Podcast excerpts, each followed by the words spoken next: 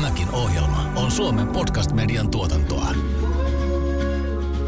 Kaisa, miten silloin kun sä olit opiskelija, niin vedit sä pelkkää makaronia tonnikalaa?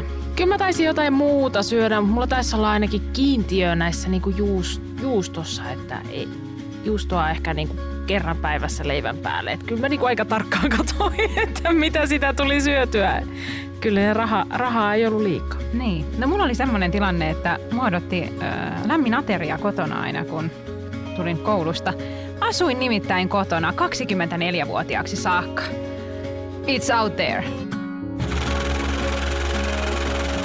Mietityttävätkö raha-asiat? Jos näin on, niin tiesithän, että et ole taatusti ainoa. Kuuntelet taloudellinen mielenrauha-podcastin toista tuotantokautta. Tässä podcastissa tavoitellaan taloudellista mielenrauhaa sijoitusblokkari Jasmin Hamidin ja Danske Bankin sijoittamisen huippuasiantuntija Kaisa Kivipellon johdolla. Tämän ohjelman tuottaa Danske Bank. Ohjelma sisältää kaupallista yhteistyötä. Mediasta sen mielikuvan, että kaikki opiskelijat sijoittaa opintolainansa ja mm. siirtyvätkin pikkuhiljaa jo eläkkeelle sitten Niin, siitä säästöjensä turvin. Tämä niin kuin, äh, mun mielestä on tosi hienoa, että yhä useampi myös opiskelija puhuu siitä rahasta ja sijoittamista ja säästämisestä. Miten opiskelijat rahoittavat arkensa? Voiko opiskelija työskennellä opintojensa ohessa? Tässä jaksossa sijoitusblokkari Jasmin Hamidin ja Danske Bankin sijoittamisen huippuasiantuntija Kaisa Kivipellon kanssa opiskelijoiden taloudesta keskustelevat Frank Studentsin markkinointivastaava Heini Pekkala ja liiketalouden opiskelija Veronika Schöberi. Tänään meillä on aiheena opiskelijan talous. Jutellaan ehkä myös siitä, että onko muitakin mahdollisuuksia selvitä taloudellisesti opiskelijana kuin asua hamaan tappiin porukoiden luona. Me ollaan Kaisan kanssa saatu tänne vieraaksi opis- jokaisen opiskelijan hyötypalvelu Frankista. Heini Pekkala, tervetuloa. Kiitos, kiitos kovasti. Ja ihka oikea opiskelija täällä tänään, Veronika Schöberi. Moi, sä opiskelet Laurea, li, Laureassa liiketaloutta. Tervetuloa. Kiitoksia, paljon mukava olla täällä. No miten opiskelijoilla tänä päivänä menee? Onko se sitä näkkileipää ja makaronia vai, vai onko se sitten sitä, että nostetaan opintolainat tappiin ja sijoitellaan ja matkustellaan ja maistellaan viinejä ja niin kuin näin Instagramista on katsellut, että opiskelija, mun tuntuu, että monella opiskelijalla menee paremmin kuin meikäläisellä.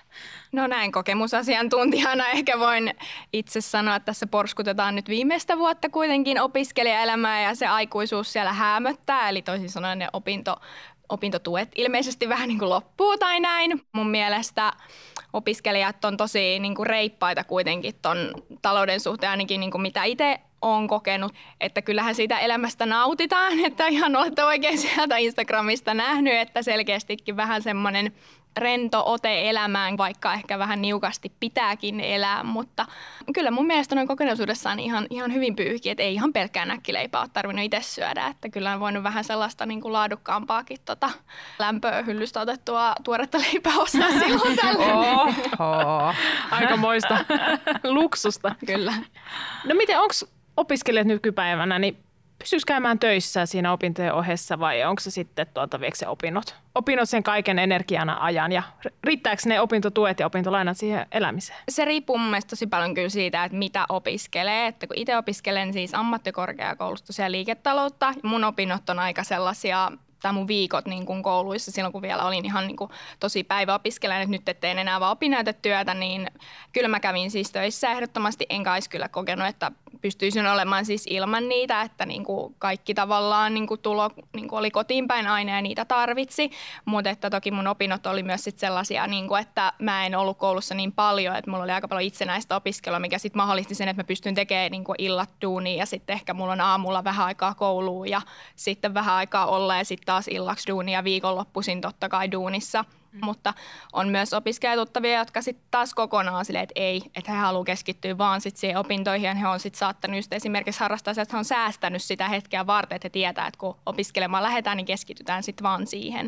Mm. Mutta että itse tein sen ratkaisun, että tiesin, että töissä tulen olemaan, että se on ihan niin kuin koulua ja duunia ihan ja tiedän, että viikonloput menee siihen, että lauantai-iltaisin ollaan tekemässä töitä. Ja ihan on ollut kyllä tyytyväinen siihen päätökseen, koska on kuitenkin nauttinut siitä.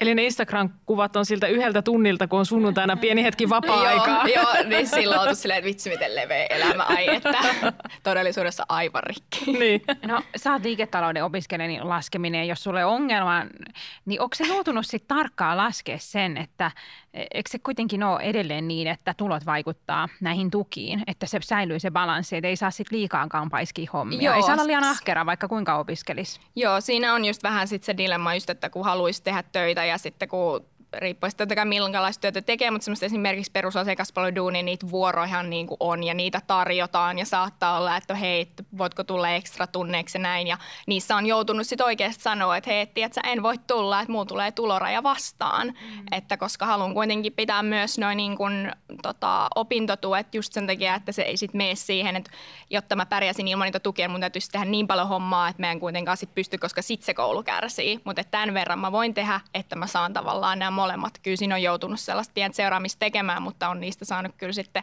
sit kun on antanut vähän niin kuin mennä vaan, niin sitten tullut vähän kyllä niin kuin takaspäinkin niistä niin sanotusti, että on sitten vähän niin kuin lipsunut sitten ehkä siinä, mm. mutta on itse kyllä aina yrittänyt pitää sen silleen, että on niin kuin seuraan niitä ja tiedän niin kuin missä se menee.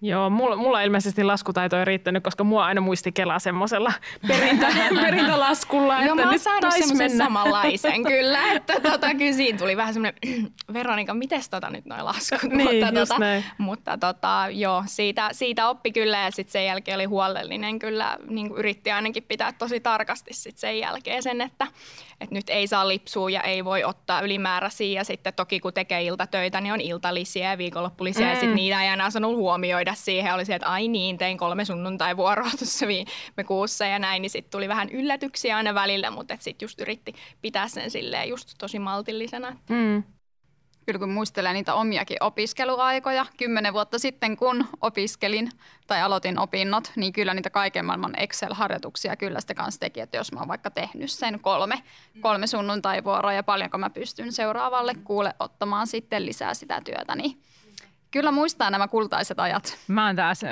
tota, ollut, siis mä en niinku taas taju, että millainen niinku säästäjä, m- miten mä oon ollut niinku niin, niin kuin semmoinen fakkiutunut ajatus, että pitää säästää, säästää kaikki.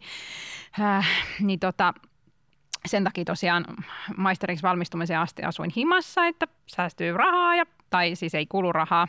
Mä ajattelin, että opintolainaa huonoa lainaa. Ehkä voidaankin siirtyä kohta si- si- mm. sitä keskustelemaan, mutta sen lisäksi mä jotenkin ajattelin, että mun täytyy säästää näitä opintotukikuukausia, koska mähän opiskelen vielä toisen tutkinnon. Mm. No en ole opiskellut tähän päivään asti ja jätin ne, jätin ne rahat nostamatta, kun mä ajattelin, että nyt mä tarviin niitä vähemmän kuin sitten, kun mä en asu himassa. Mutta mm. jos mä nyt näillä vuosilla vielä lähtisin opiskelemaan, niin kyllähän se varmasti olisi niin, että mä kävisin myös töissä.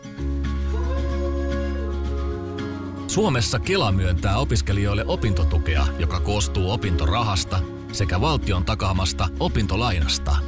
Opintolaina on siis osa opintotukea ja opiskelijan perusturvaa.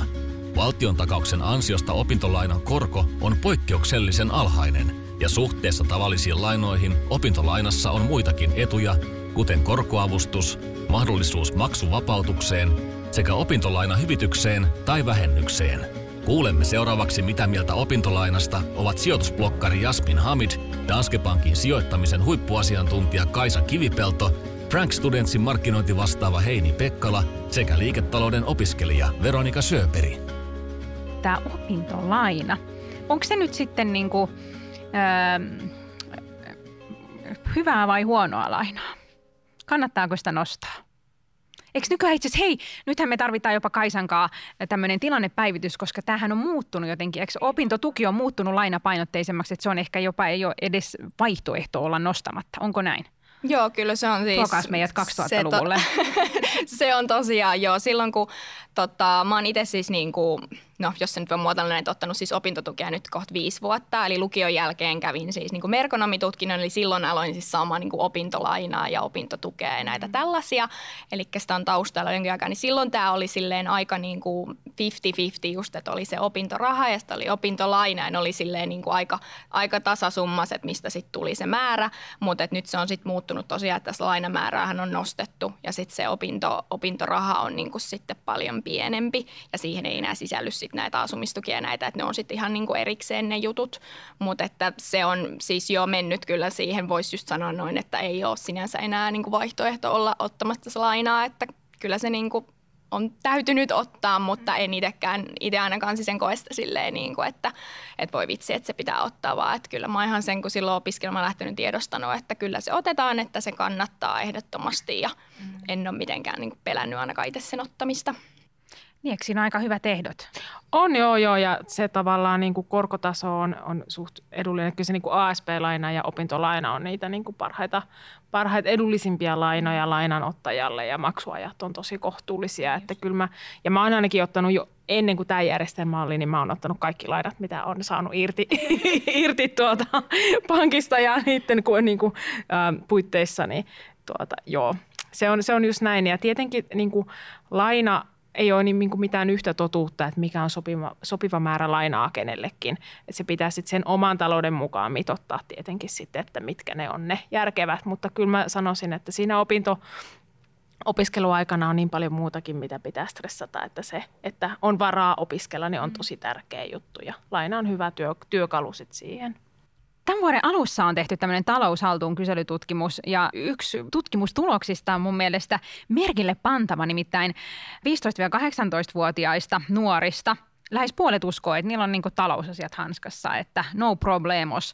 Mutta sitten kun kysellään samoja asioita 26-29-vuotiailta, niin enää 23 prosenttia kokee, että talousosaaminen on hyvissä kantamissa. Eli onko tämä nyt tämä ilmiö, että mitä enemmän tietää asioista, niin, niin sitä enemmän tietää myös, mitä ei tiedä? Mun mielestä on niin jotenkin aika osuva, kun miettii, että jos se oli siis 15-18-vuotiaat, jotka on silleen, että joo joo, että siis niin kuin kyllä mulla on tämä homma hallussa, niin mun mielestä se just tavallaan viittaa, että kun miettii itsensä sen ikäisenä, niin asuin silloin vielä kotona, niin kaikkihan oli ihan silleen niin kuin herra huomassa, minulla ei ole mitään hätää. 19-vuotiaana muutin pois kotota, niin sit siitä, mitä alkoi menee sitten sen 20 ja siitä ylä puolelle niin kuin 21-vuotiaan kyllä alkoi tulla sellainen ymmärrys, että joo, että ei, ei kyllä tässä nyt taida ihan olla niin kuin hanskassa kuitenkaan kaikki. Niin se nyt ehkä just hyvin ehkä sit selittää tota niin kuin siirtymävaihetta, että sitten mm. niin kuin tajuu, että okei, en, en vissiin niin kuin ihan sit ollutkaan niin kuin perillä kaikesta, että vähän menee sille aaltoilleen tämä tota, talous tässä. No mitä mieltä saat Heini, niin minkälaisia ne uudet opiskelijat on, jotka aloittaa sitten opinnot, opinnot ja tulee ehkä teidän, teidän palveluiden ääreen, niin kaipaako se paljon jeesiä sit näissä talousasioissa tai yleensäkin tässä niin kuin opiskelijan talouden hallitsemisessa? No varmasti tuo on just jokaiselle opiskelijalle semmoinen oma, oma mietinnän paikka ja, sitten justiinsa mitä pidemmälle mennään, niin ehkä niitä lisää tietoutta tulee ja miten jokainen siihenkin esimerkiksi sitten reagoi. Että mekin pyritään siihen että me ollaan se opiskelijan oma lifehacki ja halutaan esimerkiksi, kun tehdään yhteistyötä Danske Bankin kanssa, niin meillä on esimerkiksi säästämiseen on olemassa tämmöisiä omia sisältöartikkeleita, millä halutaan tuoda sitten tietoutta ja jokainen voi sitten omalla tavallaan soveltaa sitä sitten omassa opiskelija-arjessa. Mm, niinpä. Joo, kyllä niitä varmaan niitä vinkkejä kaivataan siinä vaiheessa, kun pitäisi yhtäkkiä se opiskelijakämppä sisustaa ja rahaa löytyy jostain ja sitten muutama muukin meno olisi ja sitten voi olla kaikki ne bileet, mitkä on siinä opiskelujen alkuvaiheessa, mitkä sitten vie rahaa ja haalaritkin pitää varmaan ostaa. Ja... kaikkea, lista vaan kasvaa päässä, joo. Danske Bankin taloudellinen mielenrauha 2019 tutkimuksessa havaittiin, että opiskelijoiden arki on lähes yhtä niukkaa kaikissa Pohjoismaissa – Silti suomalaisopiskelijat luottavat talouteensa vähemmän kuin muut pohjoismaalaiset opiskelijat. Saman tutkimuksen mukaan Suomi on kuitenkin ainoa Pohjoismaa, jossa opiskelijat ovat oman taloutensa suhteen optimistisempia kuin muu väestö keskimäärin. Kun opiskelijalle käteen jäävä rahamäärä suhteutetaan maan kaikkiin kansalaisiin, ovat suomalaisopiskelijat paremmassa asemassa verrattuna muihin pohjoismaisiin opiskelijoihin. Suomalaisopiskelijoiden taloudesta sijoitusblokkari Jasmin Hamidin ja Danske Bankin sijoittamisen huippuasiantuntija Kaisa Kivipellon kanssa keskustelevat Frank Studentsin markkinointivastaava Heini Pekkala ja liiketalouden opiskelija Veronika Söperi. No miten sun mielestä tuota, tällä hetkellä opiskelijat hallitsee raha-asioita? Onko ne sen kuin sille, että eletään kädestä suuhun vai mietitäänkö vähän? Toivottavasti en ihan kuitenkaan. No, tota, mun mielestä mä ainakin nyt niin kuin alan hallitsee pikkuhiljaa niitä niin kuin silleen ihan hyvin, mutta siinä niin kuin opiskeluiden alkuvaiheessa niin en kyllä en välttämättä kokenut, että oli niinku ihan niinku hallinnassa homma. Ja huomasin kyllä sitten, kun sain niinku uusia ystäviä just niinku tosta, tuolta niinku ammattikorkeakoulun puolta, että siellä oli osa, jotka oli niinku ihan siinä niinku kaikissa sijoittamis-, säästämisgeimissä mukana. Ja sitten multa meni aivan ohi. Mutta – mun mielestä mulla on semmoinen niin ihan hyvä tasapaino siinä niin tietämättömyyden ja sitten sen niin tiedon siinä rajamailla, että tietyt asiat, mitkä vähän niin pitäisi olla hallussa, niin on. Että ei elä niin ihan yli varojen kuitenkaan ja just osaa pitää sen tasapainon siinä, että tietää, että tuleeko tukia vai pitääkö se niin stopata jossain vaiheessa, että nyt alkaa oleekin vähän isompaa tuloa tai tällaista. Niin kyllä mä, mä itse koen, että mulla on semmoinen niin ihan hyvä niin tasapaino ja parempaan suuntaan toki menossa opinnot päättyy kohta, niin sitä alkaa toivottavasti vähän vähän semmoinen niin kuin reipas, reipas tahti siinä sitten ainakaan ei tarvitse miettiä näitä tukiasioita enää, että voi mm. keskittyä mm. vaan siihen työntekoon sitten. Kyllä muistan myös omista opiskeluajoista silloin, kun aloitti, että kuinka siis mä oon käynyt Oulussa kauppakorkeakoulun. Mm. Niin tuota, silloin mun omana pääaineena oli johtaminen ja mulla oli paljon markkinointia. Niin kyllä se tuntuu, että se, se ero on selkeä verrattuna niihin, ketkä opiskeli vaikka rahoitusta – mm. tai jotain muuta. Sä kuuntelet niitä hienoja termejä ja juttuja ja sitten itse sillä, että onko mäkin kauppakorkeakoulussa, että pitäisikö mun nyt miettiä, että... Niinhän me rahoituksen kansiksekin opiskelijat ajateltiin, että olisi noin markkinoinnin ja johtamisen opiskelijat myös kauppakorkeakoulussa. Joo, onneksi mulla oli lasketa, lasketa toimi, mulla vitsi, oli onneksi. Vitsi, anteeksi kaikille. no miten te koette, että oletteko te saanut kotoa eväitä siihen, että kun te lähditte opiskeleen, että miten niitä raha-asioita hallitaan. Ja mistä niin kuin nuoret, no sulla on niin kuin, tämä niin kuin peruskoulu lähimpänä meistä, niin miten saiko sitten jostain yhteiskuntaopin tunnilla infoa, että miten nämä hommat menee? No se on kyllä ehkä semmoinen, minkä voin siitä ainakin nostaa, että mä en ole kyllä kokenut saavani niin koulun puolelta niin kuin juurikaan minkäännäköistä niin kuin avustusta siihen tai mitään sellaisia niin kuin mä oon kuullut, että siitä on puhuttu, että ihmiset sanoo, niin kuin just ketkä on käynyt just vähän aikaa esimerkiksi lukioon, niin sanoo, että siinä niin lukios olisi hyvä olla semmoinen niin pakollinen kurssi, mikä käsittelee ihan jotain perusasioita, mitkä liittyy just niin kuin talouteen tai johonkin niin kuin veroasioihin tai ihan mihin vaan tällaisiin juttuihin, mitä sä et oikeastaan opi millään muulla kuin sille, että se tulee sun naama ja sit sä oot sille äiti, mikä tämä on, mm. mitä tällä tehdään suurin piirtein tai näin. Ei niitä kukaan koulussa opettanut. En, että mä ainakin itse siskoin saavani suurimman avun vaan niin kuin äidiltä tai isältä tai mun siskolta, niin silleen niin kuin, jotka on just esimerkiksi just siskokin on silleen tasan kymmenen vuotta vanhempi, niin hänellä on niin kuin hyvässä muistissa ne asiat ja sitten hän niin kuin opastaa niissä, mutta en mä ole kokenut, että koulusta niissä on niin kuin ollut, vaikka mun mielestä pitäisi, sen pitäisi niin kuin kyllä kuulua siihen niin kuin ihan sille pakollisesti. Että kyllä meillä nytkin tuossa Laureassa, niin kyllähän meillä on esimerkiksi kursseja, niin kuin että minkä nimi on just, että ihan että oma talouden hallinta tai näin, mutta kun se on just silleen, että okei, että mulla on tässä tämmöisiä tällaisia kursseja, kun noikin vähän niin kuin kiinnostaa, esimerkiksi jätän ton sit ottamatta. Niin, niin, että se on just vähän, että en halua käyttää aikaa niin tuohon, mutta jos se on semmoinen, että kaikki sen käy, niin sitten se olisi niin kuin, mm. sit se olisi hyvä, se olisi pakko käydä ja kuunnella ja suorittaa, mm. niin se olisi mielestäni parempi kuin se, että no ota, jos nyt kiinnostaa Kyllä. käydä mm. toi, niin, niin vähän ehkä. No tarjoako opiskelijajärjestöt mitään niin kuin informaatiota, miten niitä talousasioita voisit siellä opiskelijana hallita? Mä veikkaan, että noikin on just sellaisia asioita, mitä Veronika sanoi, että niitä saatetaan tarjota. Ihan tarkalleen en mm. tästä osaa sanoa, että jos niitä tarjotaan, mutta sitten saattaa niitä muita asioita olla, mitkä sitten vähän menee niiden mm. asioiden edelle. Mm. Sitten siinä vaiheessa, kyllä kun muistelee jotain omaa lukioaikaa – niin en mäkään kyllä muista, että mä ihan hirveän isoja eväitä olisin siihen talousosaamisen reppuun saanut mm. sitten siinä vaiheessa. Että ehkä omien mielenkiintojen perusteella sitten, kun tiesi, että haluaa hakeutua sitten kaupalliselle alalle, niin ehkä sitä kautta. Ja se oli mm. enemmän semmoista kaveriporukan kanssa vähän keskustelua. Mutta en voisi sanoa, että olisi mikään talouden ekspertti kyllä mm. silloin, silloin todellakaan ollut sitten sen pohjalta, mitä vaikka lukiosta sitten sai yhteiskunnallisesti ajatellen opiskelijathan on kuuluu sinne vähävaraisimpaan porukkaan, mutta toisaalta aika monen kohdalla se on lyhytaikaista ja opiskelijat nousee nopeasti sieltä sitten pois. Ja toinen positiivinen asia on myös monet hyvät alennukset. Mm. Mitä se maksoi se safka siellä opiskelijaruokalassa? No ei se kyllä ihan kauheasti ei maksanut. ei. Ollut. Good times. Joo, joo, ja joka paikassa pystyi pyytämään jotain opiskelija-alennusta. Mä muistan, että tiimaria ei enää ole, mutta tiimaristakin saa joku 10 prossaa aina kaikista. Yliviivaustusseista vai? Just näin. mutta mitäs ne on nykyaikana? Saako opiskelijat alennuksia ja miten se koko systeemi toimii nykyään? Voi, kyllähän niitä saa. Että esimerkiksi meillä Frankilla on tämä meidän hyötypalvelu, johon sitten sen ilmaisen digitaalisen opiskelijakortin lisäksi kuuluu esimerkiksi opiskelija-alennukset todella suuressa määrin. Esimerkiksi jos ajatellaan yleisellä tasolla, että varmasti hyödynnetyimpiä etuja on nämä Kelan ateriatukikorvaukset, oliko se nyt 260 maksaa opiskelijalounas. Käytetään paljon esimerkiksi VRn lippuista saahan alennuksia, riippuen vähän millä suunnalla asuu ja jollakin suunnalla se voi olla vaikka bussikortti, mihin sitä sitten käytetään, käytetään enemmän. Meidänkin palvelusta, kun näitä etuja löytyy A-suuntaan ja B-toiseen, meillä on kahdeksan eri kategoriaa, on sitä hyvinvointia ja vapaa-aikaa ja ruokaa ja elektroniikkaa, liikennettä, you name it. Mutta kaikissa suosituimpia etuja meillä kyllä on ihan ehdottomasti kategoriasta on ruoka, vaatteet, sitten se viihde ja vapaa-aika. Ja varsinkin sitten tuolla korkeakoulupuolella sitten on ehkä vähän yleisemmässä – käytössä sitten joitakin tiettyjä kategorioita verrattuna sitten taas tähän toisen asteen opiskelijoihin, miten myöskin sitten löytyy tästä meidän palvelusta. Mikä sun mielestä on Veronika paras tuota, opiskelija-ale etu?